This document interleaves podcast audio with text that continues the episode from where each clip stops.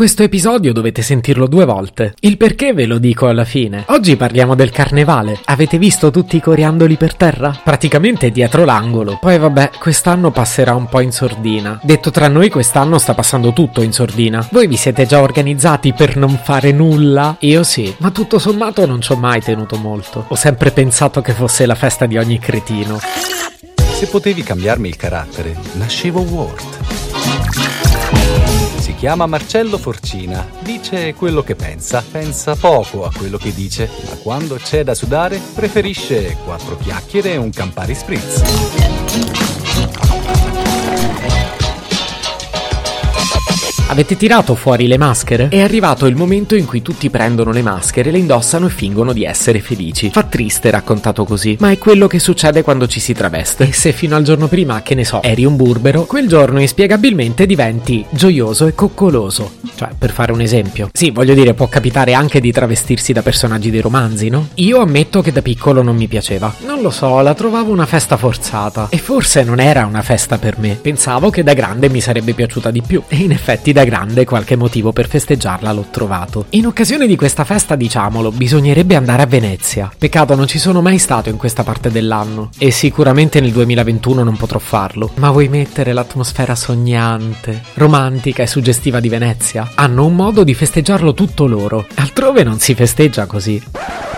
Devo fare un piccolo inciso. Lo so che non vi state divertendo. Vi ho abituati a ben altri podcast, ma vi do la mia parola. Se lo ascoltate una seconda volta, vi prometto che vi divertirete. Vi ho mai delusi?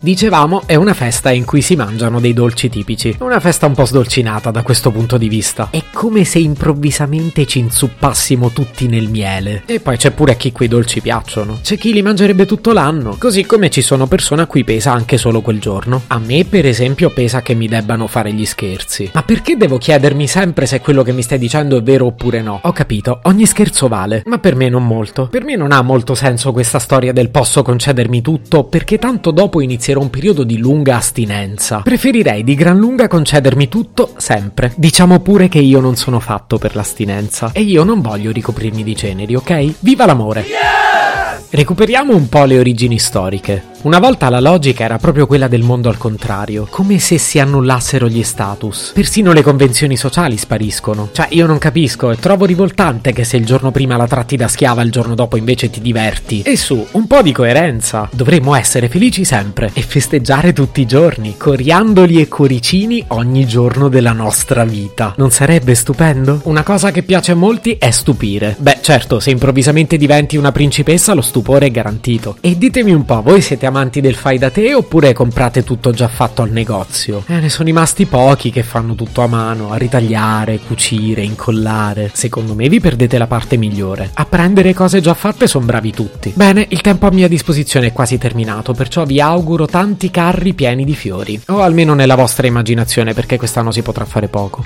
Ok, ok, basta, adesso vi devo una spiegazione. Che cosa ho fatto in questo episodio? Se qualcuno c'è già arrivato da solo merita un mio bacio bacio in fronte.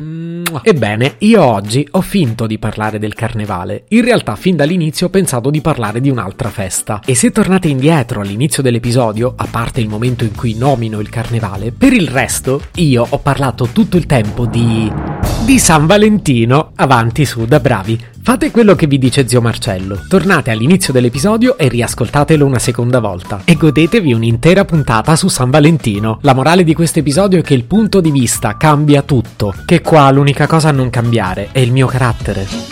Se potevi cambiarmi il carattere, nascevo Ward.